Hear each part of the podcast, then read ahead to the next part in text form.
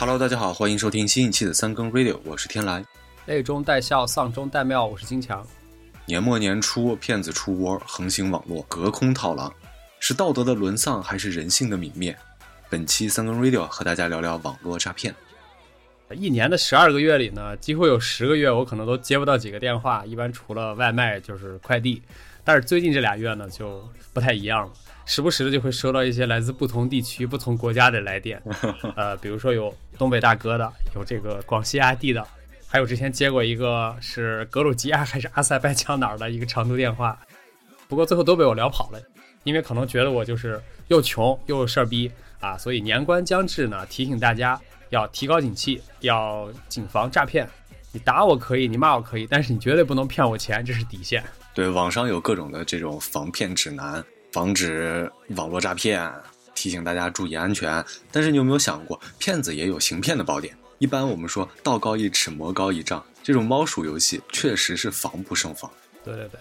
既然这个网络诈骗能被纳入网络黑产之中，它背后已经肯定是形成了一套完整的产业链。呃，有这种产品设计的，有运营对接的，有技术支持的，还有做数据分析的，看起来就是完整的一套互联网岗位。而且呢，这个行业压力比这种一般的互联网公司肯定大得多，因为除了面对不知道哪里来自的同行的竞争之外呢，还有就是公检法直接的打击。做得好呢，就是空手套白狼；做不好，直接进监狱，管吃管住管理发。不过还是说回咱俩哈，你有没有之前经历过这种被骗的遭遇呢？啊，一因为一般的这种普法节目一开始，他总会找几个受害人现身说法，强调一下这些事儿不是假的，就发生在我们身边，提高警惕啊。确实是发生在我们身边。以前我是在大学的时候遇到过一次，当时大学二年级，咱们都还在古巴，嗯嗯，我们是家里面家人遇到过网络诈骗，当时骗子是盗了我的 QQ 号和我爸妈聊天儿，嗯就是伪装成我和我爸妈要钱，说我学校里的老师紧急需要帮助，要打一笔钱，嗯开口就要几万块。然后当时咱们上网是不方便嘛，对对也不是每天都和家里聊天。我妈当时就比较谨慎，说一定要电话和我联系上才能打钱。对，但是我爸就差点就跑去银行汇款了。然后你说巧不巧？就是骗子上线那几天，正好是我没有上网，电话也没有开机，就是家里是联系不上我的。嗯当时后来在复盘这件事情，就觉得如果再要晚几天，估计我爸就真的去汇钱了。就是还有一个万幸吧，这这件事情里面，骗子找的理由呢漏洞会比较多。嗯就如果说骗子是这样给我爸妈讲，说是我个人需要用钱，可能家里在联系不上我的情况下，这种中招的几率还比较大。他说是我老师需要钱让我打钱，这种就嗯，就逻辑上有可能点牵强。对，有点牵强，而且不是太合理。对，啊、我总结了一下啊，这种网络诈骗还算是比较容易识别的，就是你需要自己稍微有一点谨慎，然后有一点警惕心，那可能去识别漏洞的这种可能性还是比较大的。毕竟呢，这个骗子需要伪装一下，需要需要肉身伪装，然后需要演戏。那么这种情况下，谎话说的越多嘛，漏洞越大嘛，被识破的可能性就越大。对对对，避免这种诈骗，就是和家人保持稳定的联系。就从那以后，我家里人之间如果要转账啊、要汇款，都需要就是电话真实的去联系一次才行。那有没有定一个什么这个暗号之类的？暗号 就是上面说一句，下边说一句，然后确认是你，再说钱的事儿。那感觉也不至于，就是正常汇款，也就是打生活费啊。可能以前上学的时候，就是也没有到几几万、几千万那种什么 家大业大的那种，才可能需要对个密码啊之类的。后来我还了解到啊，就是我们遇到的这种诈骗还有个升级版，因为前面这个经历是骗子主要靠打字嘛，嗯他只是靠文字来行骗。后来就是有大家那种发语音发习惯了，有时候就是电话不想，就是觉得麻烦不打了。呃，我让你发段语音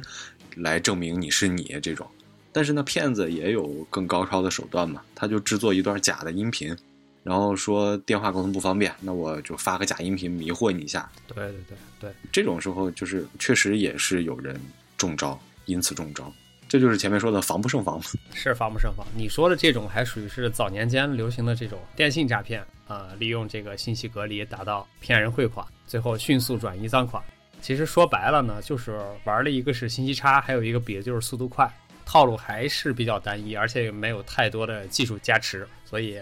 例如说，你通过一些方法方式就可以很好的避免。对，就是以前我还看过另外一个案例，就是诈骗犯把这个自己的微信头像改成某公司老总的微信头像头，像加用户名，然后添加这个公司的财务的微信，然后就是骗财务说我临时换了个微信号，然后让财务呃呃紧急打笔钱，我要我要急用，然后再配合上这种造假的这种假音频，然后就把财务的钱就骗出来。这个要说的话，这种其实你说技术含量也没有多少，但是它里面有几个非常重点的东西，就是这个人要知道这个公司里面是谁是财务，谁是老板，然后还得熟悉这个老板怎么和 员工说话，就是你伪装的这一一套还是需要相对有一些细做的很全。对细做的很全，得相对比较周密才行。对对对，但是刚你说的这个情况呢，中间有一个特别大的漏洞在于，公户通过微信走账，这个就太扯了。你说这个属于是财务飘了，还是法务拿不动刀了？正常公司里是绝对不可能有这种行为的，这就是明显不合规嘛，对吧？就算这个不是骗子，不是网络诈骗，如果有这么玩的老板，早晚得出事儿，早晚得坑人。所以呢，建议如果财务遇到这种不靠谱的老板，还是早走早轻松，因为一般只要公司一出事儿，第一个抓老板，第二个抓财务。啊，刚你说到这个微信，说到微信，我想起来这么一个新闻啊，说之前有一个三百人左右的财富群，然后里头群里就是像大家熟知的这种什么分析师啊、什么精算师啊、啊预测师啊，各种各样的吧，总之就是在里头发点这个投资建议，还有就是分享神秘代码、六位代码，告诉你明天买这个绝对赚啊。终于有一天呢，这个三百分之一里边的一个大哥就按耐不住了，就有点想投机了。哎，为什么别人都能赚，我我不趁机赚一点呢？反正这个，呃，也不是黑心钱，哈，就找了一个老师，表示自己啊想投资，然后并且痛快转账，啊，转账之后呢，这个老师就瞬间变脸了，该踢群踢群，该拉黑拉黑，最后关机，一个跑路三连。大哥报警的时候呢，钱已经被转走了，群也不在了，里面的人都没了。警察叔叔也是啊，还是做了一些调查，做了一些行政工作吧。最后告诉大哥呢，说这群里边三百个人呢，二百九十九个人都是骗子，就这一个大哥是老实人。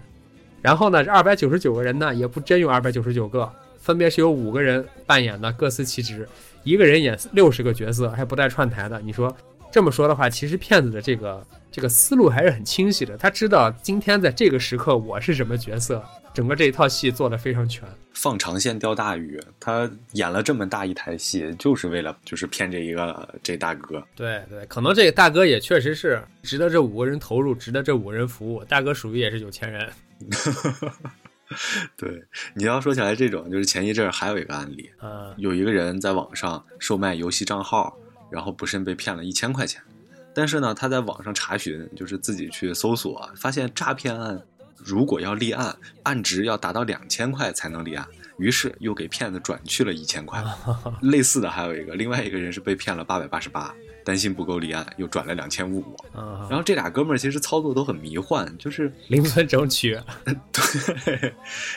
你按正常的这个，就比如说按罗翔的解释，你前面这八百八十八是诈骗既遂，剩下的就不属于诈骗金额，你主动转给人家了嘛？就是想不通这个对，逻辑是什么样的。然后虽然说这种就是你诈骗金额可能不到刑事案件，但是它是适用于行政案件的，就是对警方还是会去调查。啊，一般这种电影情节、电视剧情节需要逻辑，不然的话，观众就喷这个编剧啊，说啊这个不懂生活，这个编剧太扯，没文化。但是现实生活好像真的就不需要讲逻辑，不需要讲思路，跟着感觉走，干就对了，觉得少 转就对了啊。所以现在诈骗呢，可不是简简单单的编一个故事，或者说是给大家造一个局了。现在诈骗完完全全发展成就是通过 IP 池和虚拟号段建立联系，然后用周密的剧本开始做用户分层和筛选，最后再用盗用的这个真实身份把这个资金快速转走。每一步都通过技术手段实现身份伪伪装，有时候可能咱们会觉得骗子的套路其实有点有点弱智啊，但是实际上呢，这个套路弱智不代表骗子智商低，不代表骗子技术不好，他们就正是用这种看似弱智的剧情、弱智的套路，能精准定位到这些行骗的目标用户。所以呢，在这一点上，我们还是得知道他们的目的到底是什么。他们不是为了扮演一个弱智，他们是为了找到这些容易被骗的人。对，就是我们千万有时候不能觉得自己比骗子智商高，或者是骗子的套路很弱智，然后我们就一定不会上当。太多的这种案例就说明，越是那种非常简单低级的这种行骗手段，越是有人去中招。对，然后反而那种特别高级、特别一看就特别高深莫测的这种骗的人，听不懂啊。对啊，骗的其实是少数，大多数人还是会觉得嗯离自己比较远。对对对啊，说到这个高端的呢，又想插一句，这个高级骗术骗的是比较高端的人，比如说比特币，比特币这个收韭菜可是一茬一茬的。对你说哪个不是这个大厂毕业，哪个不是这个什么金金融精英、互联网精英，收起韭菜一茬一茬。说起诈骗，就是我觉得诈骗我们需要了，就是了解它到底是个什么样的定义。对，诈骗是啥？就是虚构事实，让被害人陷入认知错误，继而因为认知错误而处分自己的财产。啊 所以说，反诈骗我们就是要认清这个虚构的事实，啊，对对对，避免陷入知识误区。骗子就是这两种操作方向嘛，给你树立起一个虚构的这个环境、虚构的一个事件，然后再让你陷入呃错误的认知，那就是吓你或者诱惑你。啊，简单说就是吓唬你或者诱惑你，然后你就慌了或者信了。对，就是这个什么吊桥效应嘛，就是吓吓你，然后他说的话你都会觉得有道理，都会觉得非常正确。对，这种情况，我觉得一个是别害怕，大胆刚，就是你把你生活中、职场里面怼同事、怼老板的劲儿拿出来怼骗子。你运气好的，你如果遇到一个刚入行的，很有可能 他会被你 PUA 到哭。对，我们也经常就是能在新闻上看到嘛，就是和骗子聊天，最后把骗子对啊，啊，把骗子骗了。另外一个，也就是经得住诱惑吧。我们经常经常说嘛，天上不会掉馅儿饼。日常生活里面，我们非常非常熟悉的这种俗话，真正到用到自己身上，就总会觉得，哎呀，我可能是那个幸运的人啊，天上的馅天选之人对，馅饼肯定就砸到我了。对对对，然后很多网络诈骗就是拿准了受害人的这种心理嘛，是是是。然后才让人一步一步进坑的。对啊，你刚说的这个第一步就是建立这种关系，就是一个迷信。其实迷信呢，还有一个，除了对方骗子会建立一个非常权威的，例如说公检法相关的这个角色之外呢，还有一个前提就是他特别了解你，对，他就会很明确的告诉你你是谁啊，你住哪儿，你多大，你这个身份证号是什么，你家里几口人，你养着猫还是养狗，他啥都知道，一瞬间就让你觉得哎呀不得了不得了，这至少也是一个片儿警。其实有时候我接了这种电话呢，我就会问骗子啊，你知道我是干什么的吗？然后骗子就会跟开始跟我说呀，你是哪哪哪什么什么什么，我就觉得啊、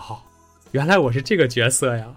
我怎么工作的时候经常就会问自己，我到底是在干什么呢？原来啊、原来他比我都了解我是在干什么。对比你更了解你的应该是骗子。对对对，我们聊到这个反诈骗，其实我还想起来以前的一件事情，就是当时我我还做过几年记者嘛，然后当时我在采访一次这个中国西班牙联合打击电信网络诈骗的行动的时候就，就遇到过很多这种就是各种案例吧。然后这个行动名字叫长城行动，行动一共历时是三年，抓了两百多名犯罪嫌疑人。呃，最后大部分都是引渡呃回中国受审嘛。这些嫌疑人在西班牙一共设了呃十三个窝点，十三个然后，租了当西班牙有几个省啊？肯定比十三个多，但是这十三个窝点大部分，比如说马德里啊，然后这几个大的城市，哦，租的都是一些别墅，那种一二三层的。这这些人就每个窝点、每个别墅里面分配上一些，就像咱们前面说的这什么技术人员。呃，公关人员、行骗的人，然后有的冒充公检法，有的冒充这个房产房产公司，什么各种身份嘛。骗子就是先先广撒广撒网，然后确定行骗对象以后再重点突破。比如说他他会说，我这里有海外的房产，然后面向国内的人就说你要不要来海外投资啊？你投资的话，你先打多少钱？我这个房子给你啊，预留上，买下以后你就可以就是出入欧洲非常自由。拿绿卡，对，他套路其实演的很真，然后有时候呢各种这个逻辑也非常的缜密，技术手段，然后像虚拟的号码呀，一整套的东西做得很好。然后，所以受害人里面就有一次性被骗了上千万的，甚至还有被骗以后自杀的。所以说，当时在不管是在中国也好，在西班牙也好，这都算一个非常大的案子。哦，当时就是国内还派了警察到这边配合西班牙的警察参与行动，然后去抓捕。当时就是参与行动的这个西班牙警察就说嘛，这个犯罪团伙组织非常严密，然后手段又非常先进，不仅是调查或者是逮捕这些人的时候非常的困难，或者是有很多的难度，你嗯嗯，作为一个受害人或者潜在的受害者，遇到这个团伙，你可能真的很容易就掉进他们的陷阱。对，基本就被套路的明明白白的。对，警察就是在端掉一个窝点的时候，就发现嘛，一个别墅里面可能就三层，但是上下三层满满当当，一个别墅里面有五十个人，你就想他们这个组织和这个规模有多大。如果是一个普通人，真的可能 没有办法，你一个人对五十个人，怎么怎么对对对怎么能赢？就所以从管理学的角度来说，其实这个骗子团伙还是非常科学的，它有非常严密的这个组织架构，有这个挺高效的执行体系，还有就是不舍昼夜，每天在加班，因为在西班牙嘛，毕竟跟国内有时差，只能说比咱聪明的人还比咱努力，咱还有什么道理不努力？而且现在如果还在外边的这个诈骗团伙，其实如果哪天这个老板或者这个头目吧，呃，浪子回头，考虑是不是干点什么正经买卖的话，我觉得他们的执行力、他们的这个管理能力，应该可以干一个比较不错的买卖，或者说至少收入不如行骗那么多吧，但至少也是会不错的。所以有朝一日，希望这个各位大哥哪个能浪子回头金不换啊。对，其其实他们以他们的智力或者他们组织策划的这个周密程度，他们去做其他的事情一定会有所成就。但是呢，确实行骗来的这个，对，不管是金钱也好，还是其他的什么利益也好，都会快得多。暴利行业啊，对，而且可能觉着刺激吧。像网络诈骗，就是常用的手段，其实我们应该都能遇到过，就是虚拟号码。就你电话有时候接到一个特别呃什么幺幺零啊啊，，对对对，座机号码呀，比如说什么公检法的座机嗯座机号码，像我们海外的话，就经常会呃接到什么海关的电话、使馆的电话啊，这种就是骗子用虚拟号码，然后模拟一个已知的号码，然后来给你打电话，嗯嗯，就是通过这种非常非常低级的手段来骗你。啊，骗子会冒充自己是使馆、海关，然后说你有个包裹被扣了，然后有涉违禁品，啊，对，然后你需要比如说提供你的银行账号，打一笔钱作为担保，嗯嗯，证明你没有问题了以后，这个钱再退给你。反正就是他骗子的这个说法以及他的逻辑，其实是经不住经不住推敲的。嗯但是很多人真的就是接到这个电话的时候，可能就慌了，对，是慌了你也不知道他到底是不是真的自己曾经做过什么，就是心里有鬼，所以导致特别容易害怕啊！一说你有违禁品啊，你就真的可能慌了。对他们的逻辑是自洽的，就是说你有违禁品，所以你需要花钱来担保。但实际上，首先你有没有快递，这个八成自己还是清楚的吧。其次，快递里装的是什么，这个心里也是有数的吧。就算是违禁品，那都找到你了还不跑，还等什么？还给钱呢？所以，就是冷静下来想一想，觉得这个逻辑虽然自洽，但是根本站不住脚。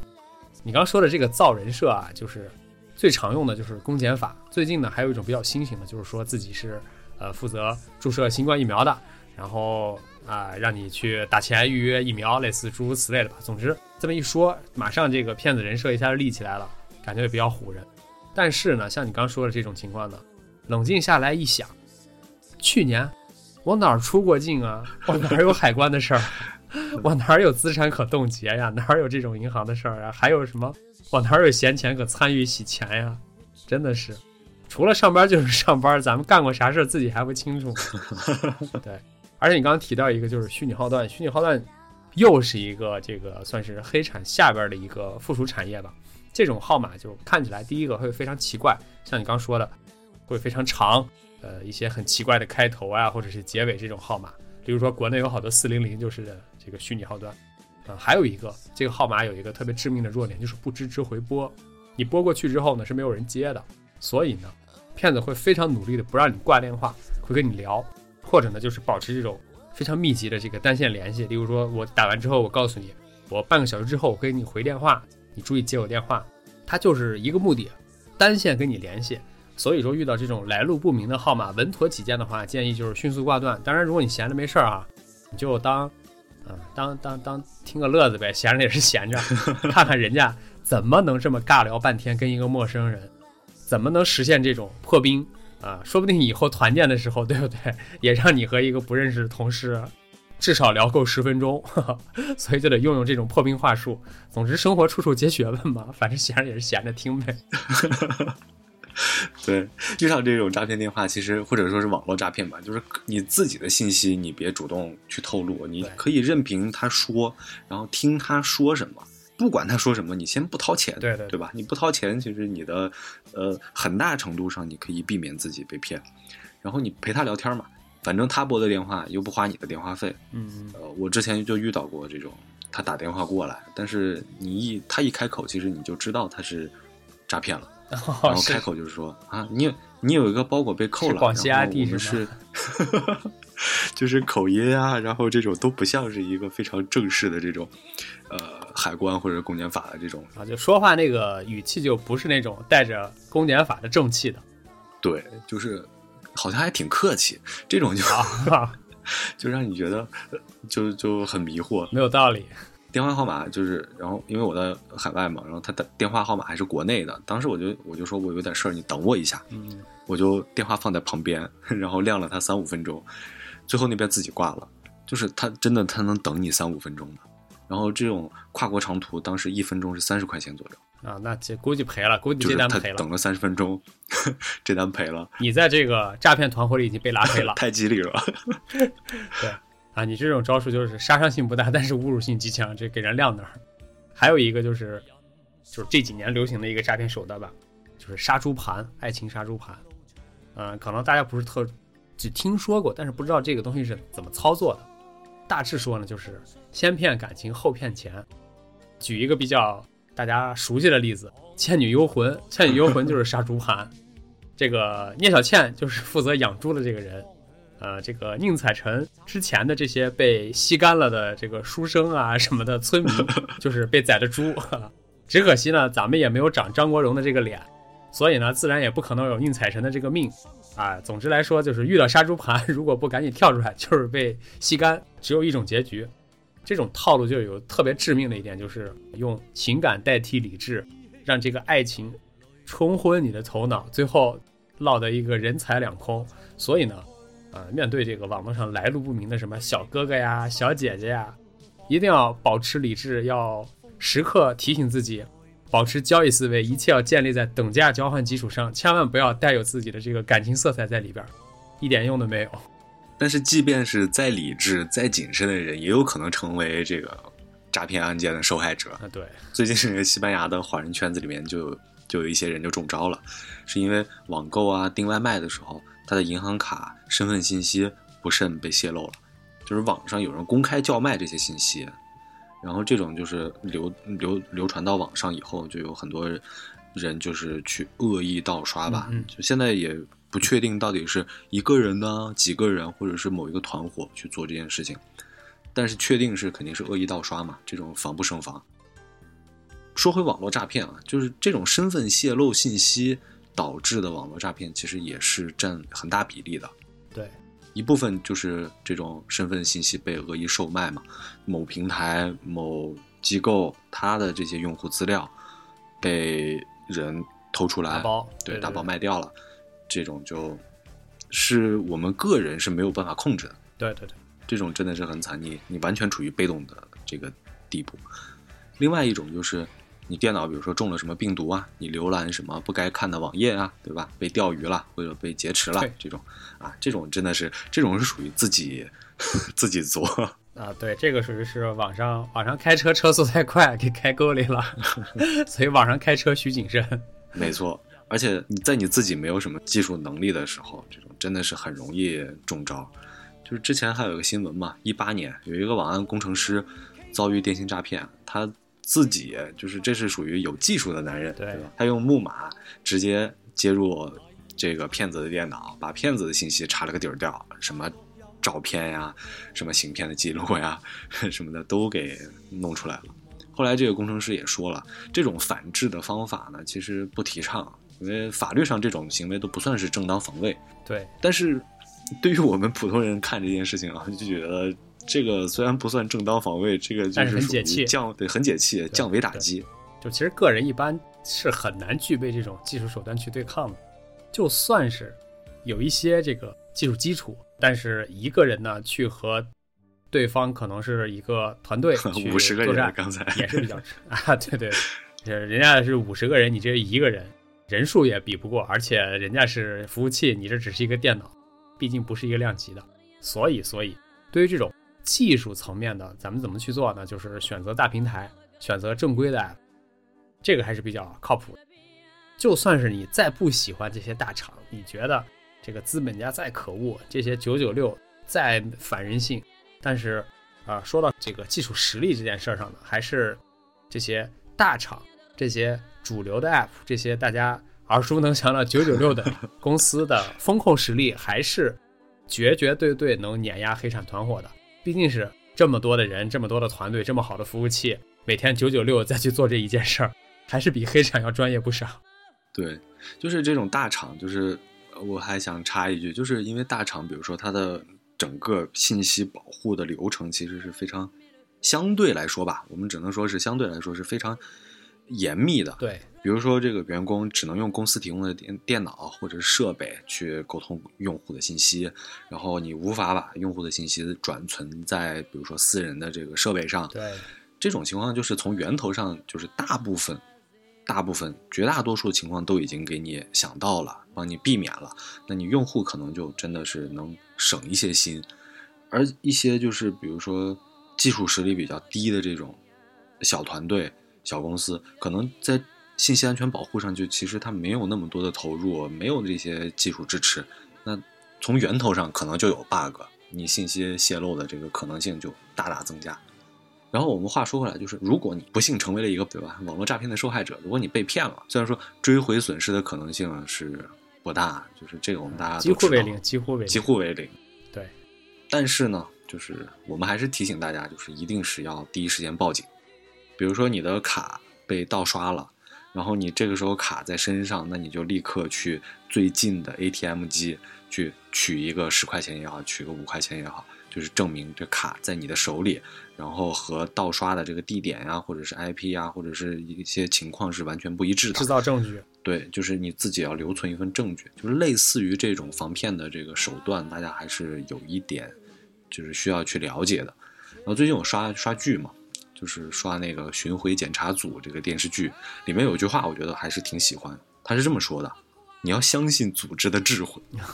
对吧？我们要还是要相信警察，相信咱们国家的公检法。对，还要相信这个服务器的能力，至少在这儿摆着。就是不能就是自己去觉得啊这个事儿啊